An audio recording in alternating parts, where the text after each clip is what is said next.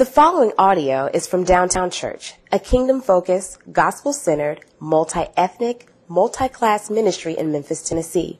For more information, please visit downtownchurch.com. This resurrection morning scripture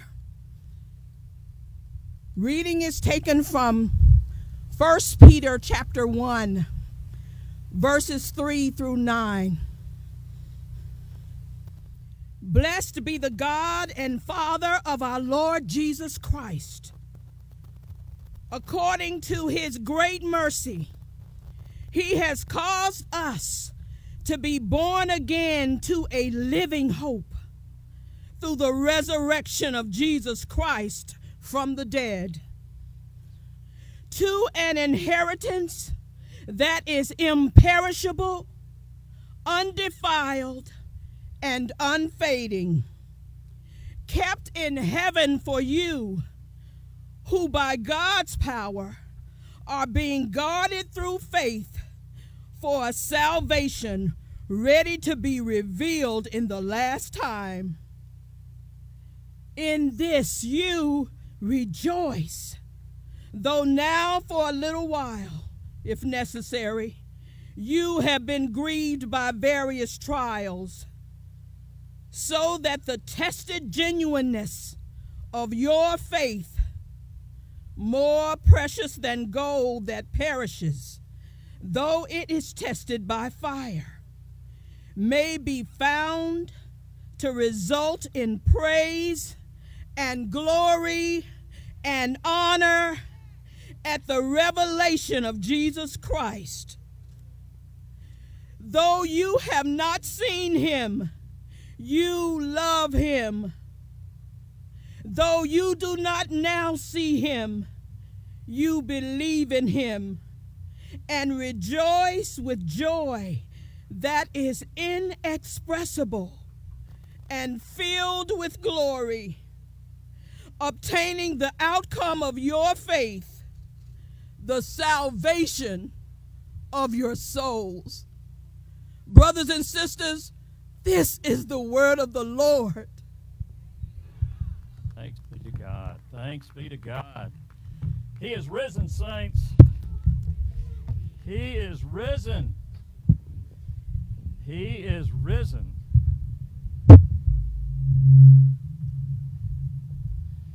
Well, first of all, I want to thank y'all all for being out here.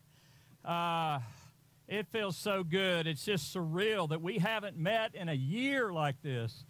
And it feels so good to be together, even though I feel like a lot of people way away from me. Uh, I've been vaccinated, so uh, you don't have to be that far away, but uh, it is good to be in this place. I want to give a round of applause to all of our volunteers that have made this happen this morning.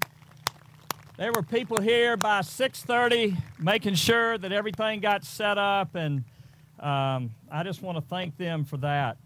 Um, also, we are excited about being able to offer two morning services, and I hope that um, I hope that you will take advantage of that. Uh, we are still taking COVID very seriously. We're still doing temperature checks, wearing masks from the moment we get out of our car to the moment we get back in our cars on Sunday mornings uh, over here at Streets Ministry. Um, and uh, so I want to assure you of that. But we just felt like bringing those two services together on Sunday morning uh, might fit our schedules better, and that, and, and more, most importantly, we could do it safely. Um, so before we uh, dive into this passage in 1 Peter, let me pray for us, and then we'll dive in. Our great God, we thank you this morning that Though Jesus went into the tomb, he did not stay there, but he became all of our sin. and he suffered the pain of hell. He suffered your betrayal, your back turned upon him so that we might not ever experience that.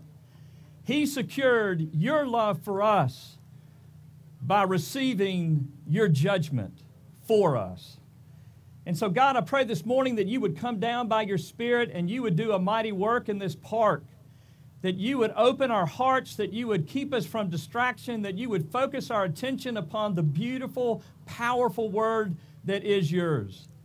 And you would bring new life in our hearts, oh God, that you would revive us, that you would encourage us, that you would change us, that you would do a mighty work. And we pray this in the blessed name of Jesus. And all God's people said, Amen. Well, friends, it's been a year, and that's the understatement of the year. Uh, this last Wednesday night, Dr. Uh, Soong-Chan Rah, a couple Wednesday nights ago, reminded us that in the last 12 months, we have experienced a global pandemic, an economic crisis, a civil rights upheaval and movement, um, and an insurgency on our Capitol. and he told us that any one of those four things are a lifetime event. Any one of those four things, one in a hundred years, and yet we experienced them all in 12 months. And to think that you and I have not have come out of that unscathed would be crazy. Indeed, as Peter said, as, as Miss Donna just read, uh, we have experienced grievous trials that have tested the legitimacy of our faith. And indeed, that is why we have come to 1 Peter this morning. Because Peter is writing to a church that is broken down and beaten up. He's writing to God's people during a time when they're having it, they're having a hard time focusing on the hope that they have. And so he knows that in the words of John Krasinski, he's got to bring them some good news. But not just any good news. But I don't know if you caught it, but at the end of that passage, uh, Peter says the kind of good news that he's bringing in this passage is news that angels have longed to look in. That's the kind of good news that we need. But, friends, I fear that many of us have drifted from that. And indeed, the believers in, uh, in, in, the church that Peter's writing to have uh, drifted away too. And that's why he's reminding them of the hope that they have. But they, I don't know what they were drifting to. But I think for us, many of us have, have found that hope, or at least a, a, a synthetic hope, in social media. It's so easy to just go and to get our little soundbite. Uh, to go to Instagram and, and, and find our Insta evangelist like Glennon Doyle, who uh, would tell us um, that, that indeed it's okay to not be okay. It's a good message. We go to uh, Enneagram Ashton, who, who knows us better than we know ourselves because uh, she tells us or gives us the commands of what you do not tell your Enneagram type. Like you never tell an Enneagram 2 that they are not invited. You never tell an Enneagram 3, any of those out there, slow down. it just doesn't go well. Oh, oh, Enneagram Ashton, how did you know? How did you know? We go uh, to Brene Brown, who calls us into vulnerability and tells us that the last thing we need is someone reminding us of our shame and rubbing our face in our shame. And we all say, Amen, sister, Amen. We go to uh, Sonya Renee Taylor's message of overcoming body shame and radical self love. And all of these are good messages.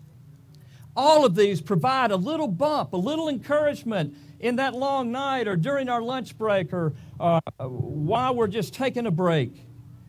But are they enough?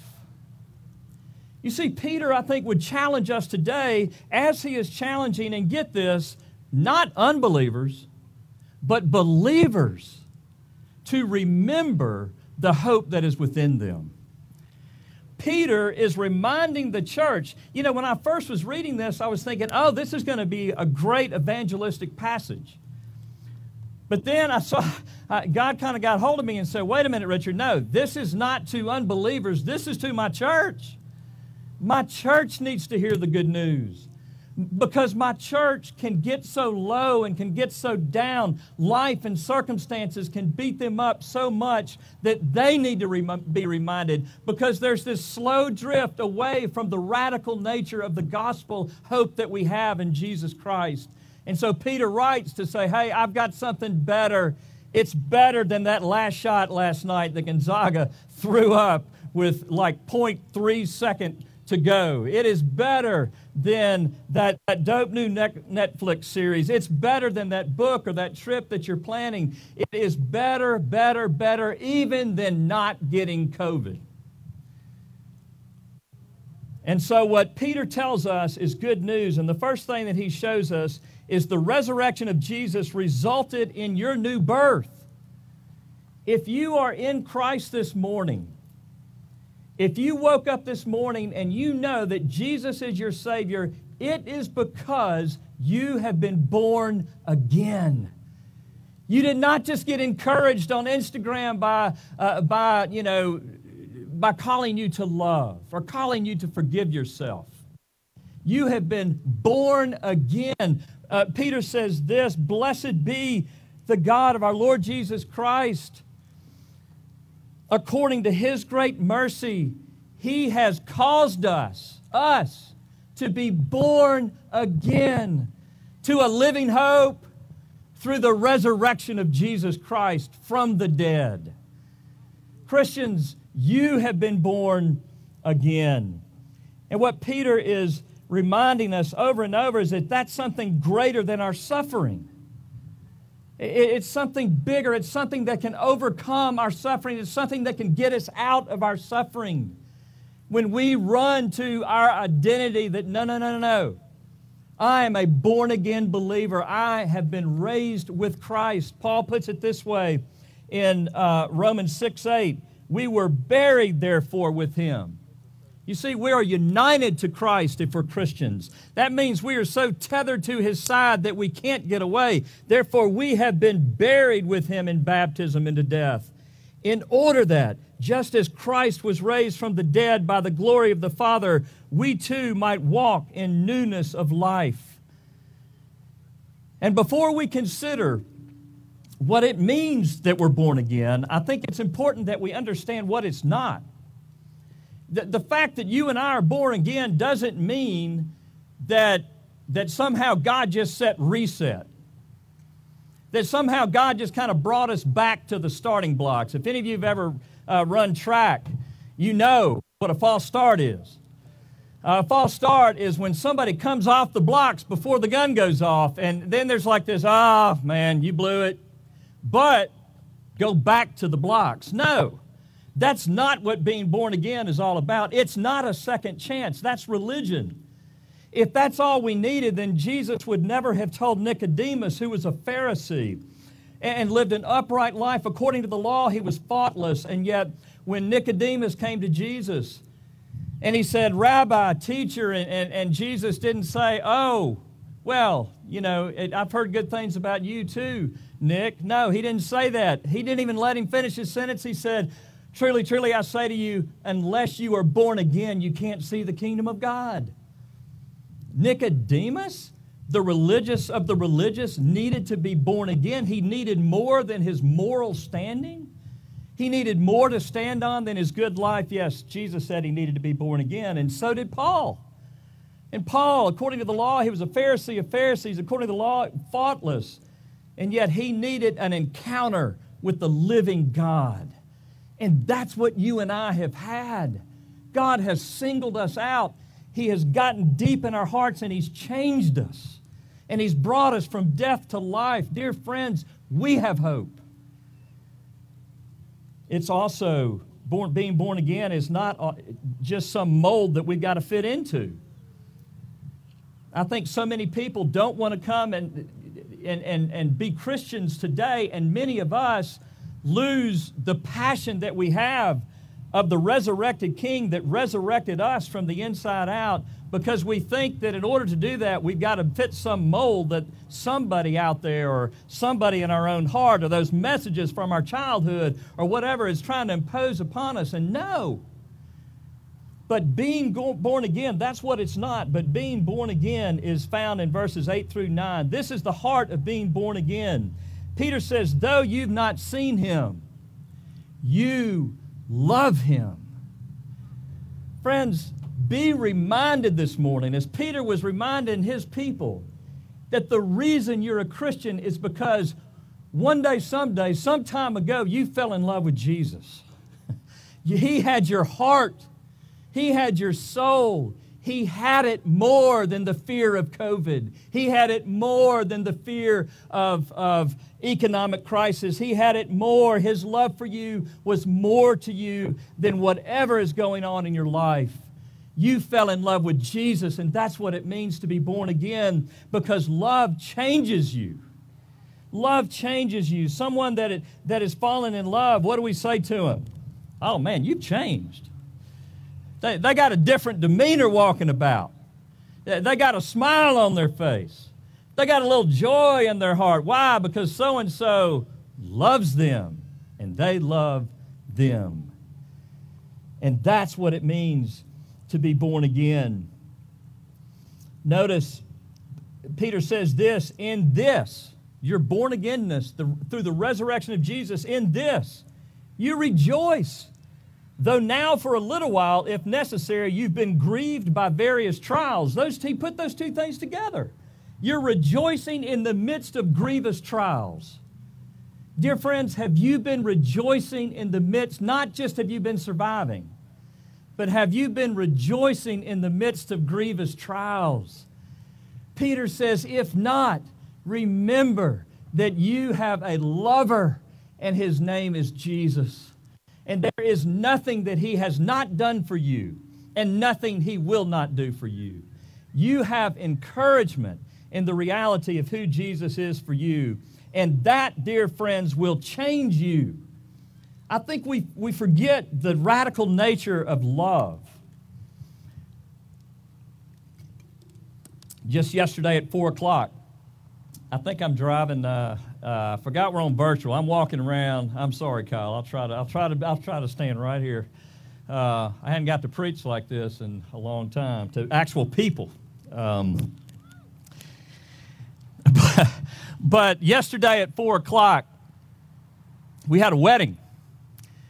Uh, Keto and Sarah got married. Yes. And it's wedding season, and we got some other weddings coming up uh, I think maybe our worship director and uh, singer. There we go. But isn't it amazing? In a time, in a culture that is the most individualistic, maybe in the history of the world, in the most skeptical moment in the history of the world, in which love and all that stuff, we feel like we can just throw out the window that people are still getting married. They're still coming together. Keto doesn't need Sarah. Sarah doesn't need Keto to make a living. they, don't, they don't need each other. They're not trying to, they have fallen in love. And it's changing them so much that they're willing to leave behind. They're willing to say, through sickness and in health, they're willing to say, for richer, for poor. They're willing to say, till death do us part. Why?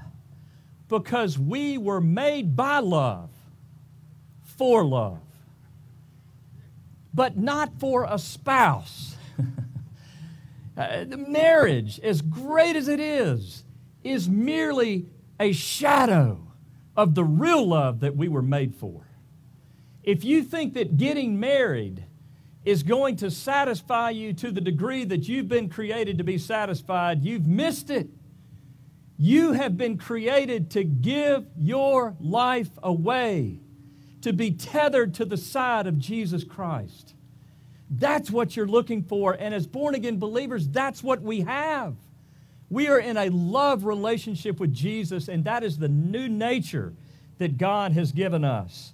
Being born again is falling in love with God so as to give yourself away to Him. And, brothers and sisters, again, and I'm going to say it over and over, Peter says that to Christians. Do you need to give your heart to Him again today? What have you given your heart away to? He says, Bring it back to me. I'm the only one that you can really entrust your heart to. And then, secondly, Jesus' resurrection not only means that we're born again, but Jesus' resurrection reveals our radical need to be born again.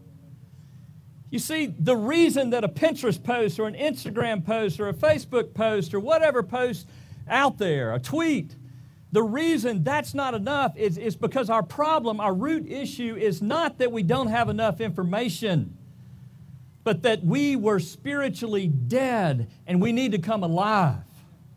That's the reason. It's not, these things are good, they're encouraging, but, but they're merely protecting us and moving us forward, not to life, but to coping in life. And so, what Peter is reminding us here when he says that we have been born again through the resurrection of Jesus, it means that we needed Jesus to live, die, and rise again in order for us to gain life.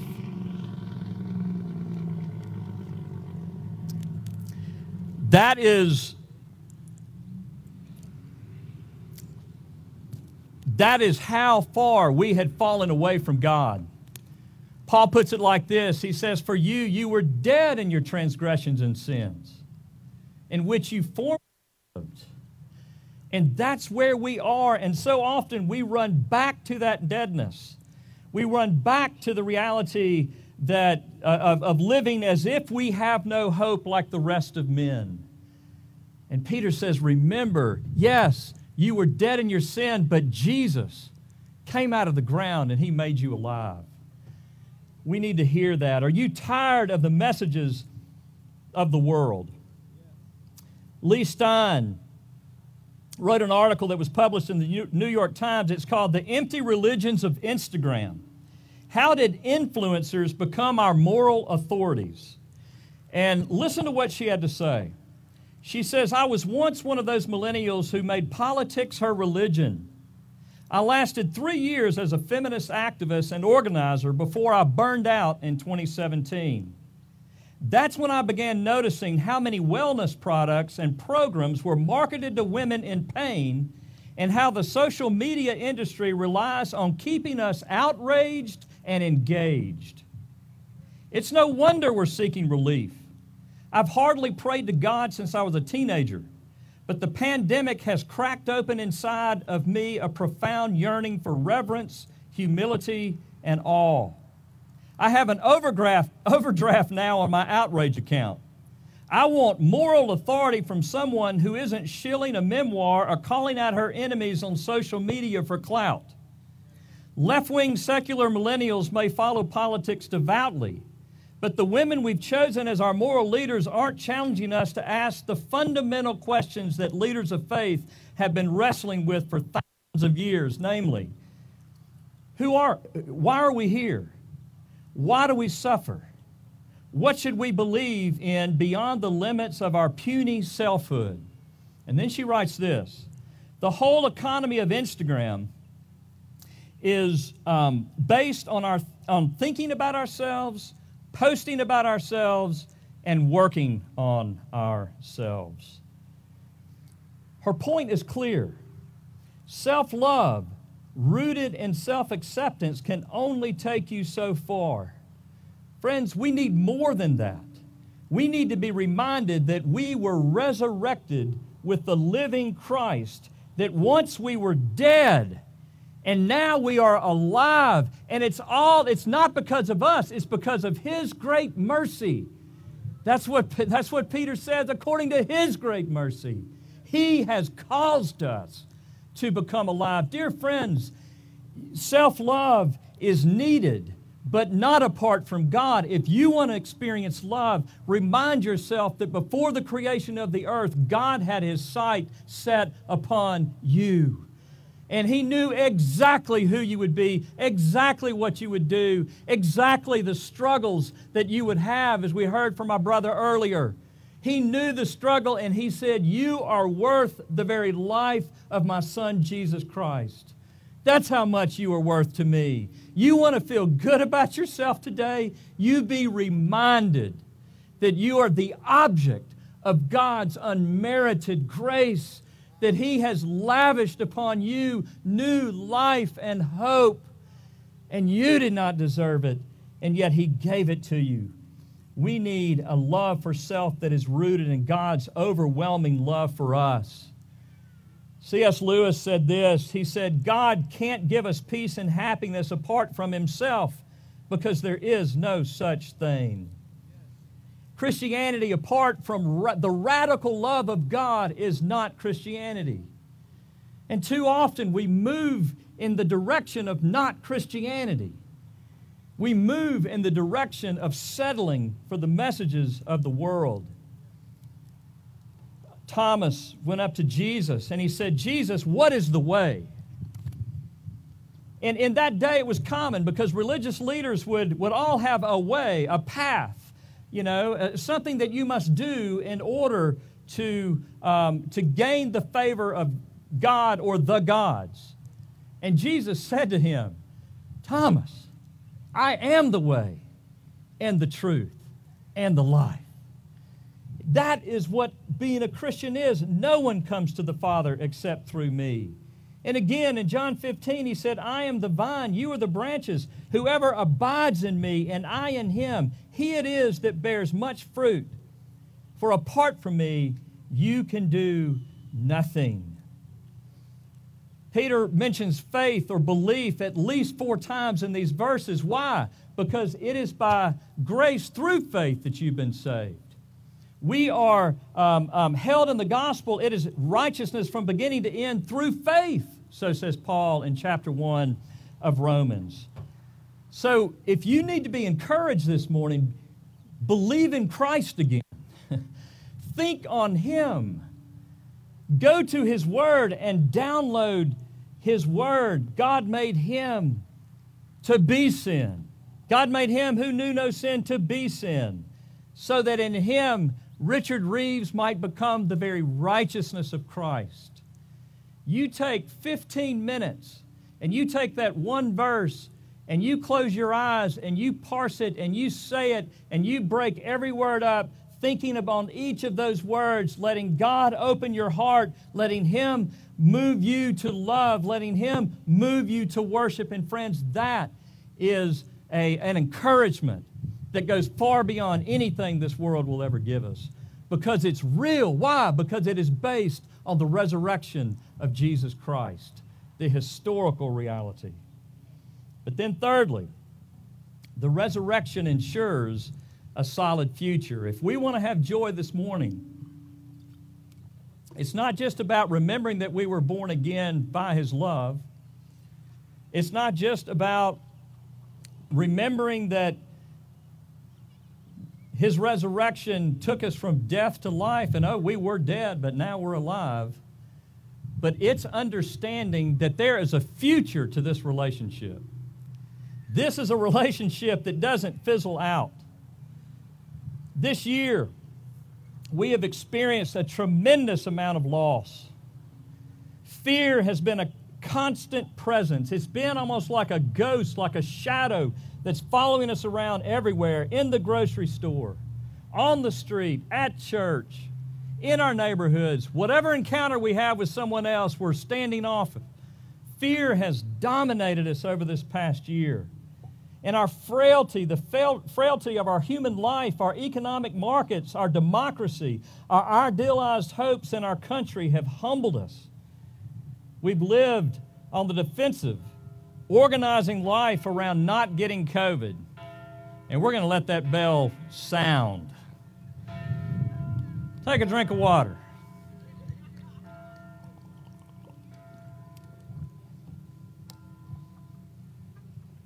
Amen. Well, here we go again. While the bell is sounding, I would like for you to name the people that you've lost. Just call out their names right now.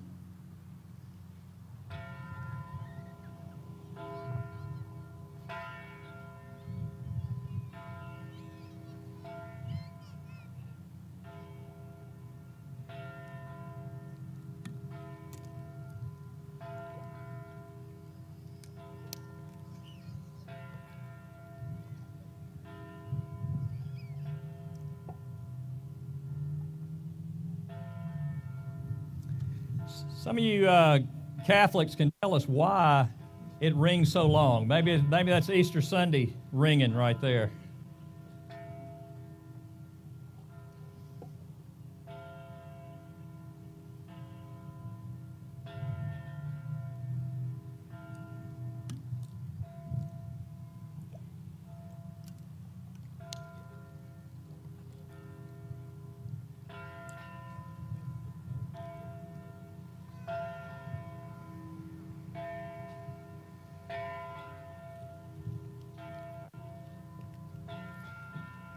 Thank y'all for your patience.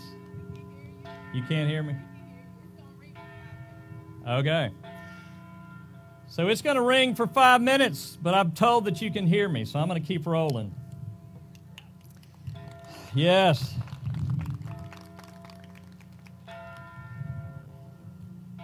As I think about those that I've lost, the names that I call out are Tim Russell brother that had just visited New York right at the beginning of the pandemic before anyone knew anything about COVID. And he came home and he started feeling bad, and after a few days, he was admitted to the hospital and he never got out. I think of my cousin, my 57 year old cousin, Lee Cook in Opp, Alabama. And I think about how he was healthy he did not fit any of the markers for being in danger of COVID, or at least dying from COVID, and yet he died. But, friends, both of these men died believing in Christ. both of these men died believing that Jesus lived, Jesus died, and Jesus rose again. Paul told us in 1 Corinthians 15 that if we believe that in this life only, then we of all men are most to be pitied. You are to be pitied if you um, are just believing in Christ because you find it to be a superior post or a superior tweet than someone else's.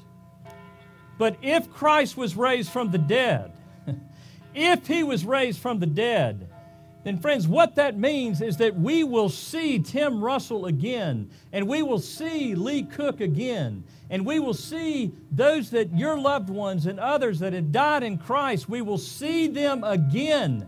And, friends, that is a hope that you simply cannot top. It is not just positive thinking, it is reality.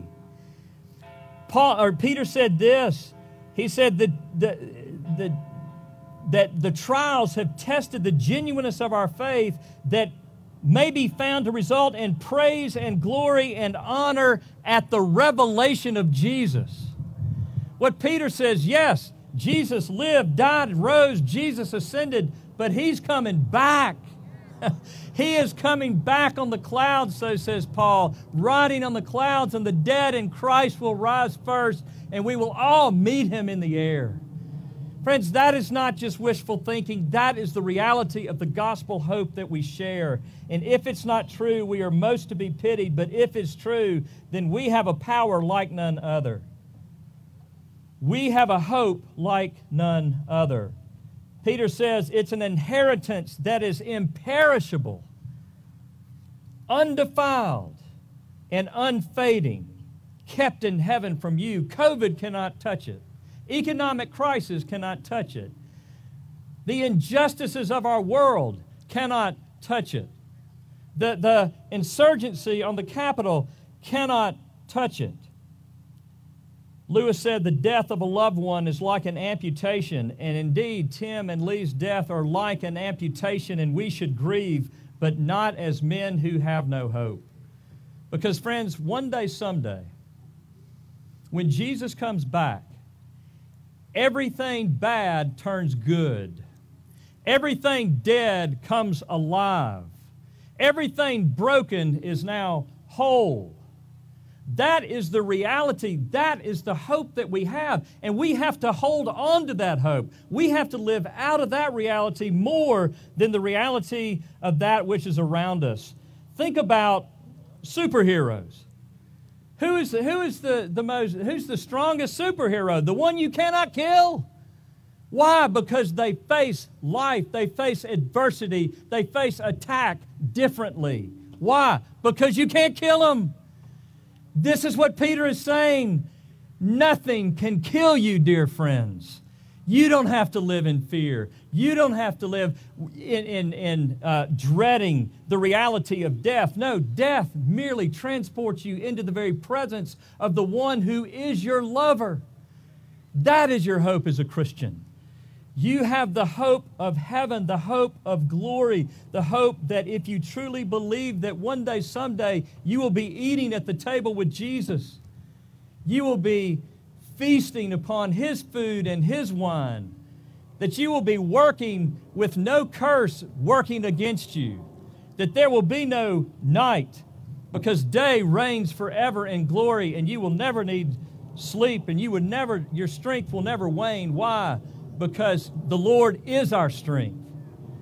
There is a day coming that makes this life look like nothing, and it's because of the resurrection of Jesus.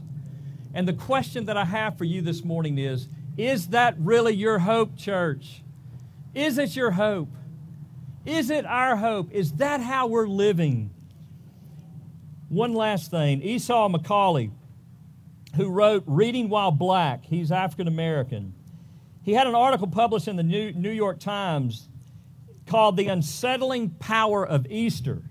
In the last paragraph of this article, he says this Christians at their best are the fools who dare believe in God's power to call dead things to life. And then he said this that is the testimony of the black church. It's not that we have good music, we do or excellent preaching. We do. The testimony of the black church is that in times of deep crisis, we somehow become more, more than our collective ability. We become a source of hope that did not originate in ourselves. Brothers and sisters, what if the world saw a church like Downtown Church living so much out of the resurrection that no matter what came our way, nothing could stifle our joy. Nothing could, could get us down. Why? Because Jesus lived, Jesus died, Jesus rose again. Friends, if that is your hope, would you renew your faith this morning? Would you give your heart to Christ? If that's not your faith, would you give your heart to Christ? I'm going to ask our elders and their wives, if possible, or maybe you can just the wives, it doesn't matter to me. Our staff, if you would just kind of make kind of a semicircle from on the side over here and just have your hand raised. And if you want to pray for somebody this morning, if you want someone just to help you offload the burdens of your heart, if you want to give your life to Christ, if you want to give your life back to Christ, I ask that you come and you meet three feet apart. I know it's going to be a little difficult uh, but three feet apart and masked up, that we might pray for you this morning. Lord God, we thank you for the hope of the resurrection. We thank you for the reality that there is nothing that can separate us from your love. Father, would you encourage your people this morning? May we be men and women, boys and girls that live boldly in the reality of who Jesus is and what he has done for us and what he will do for us. Oh God, would you encourage our hearts? Would you move us toward Him? And would you do so for your glory? We pray in Jesus' name.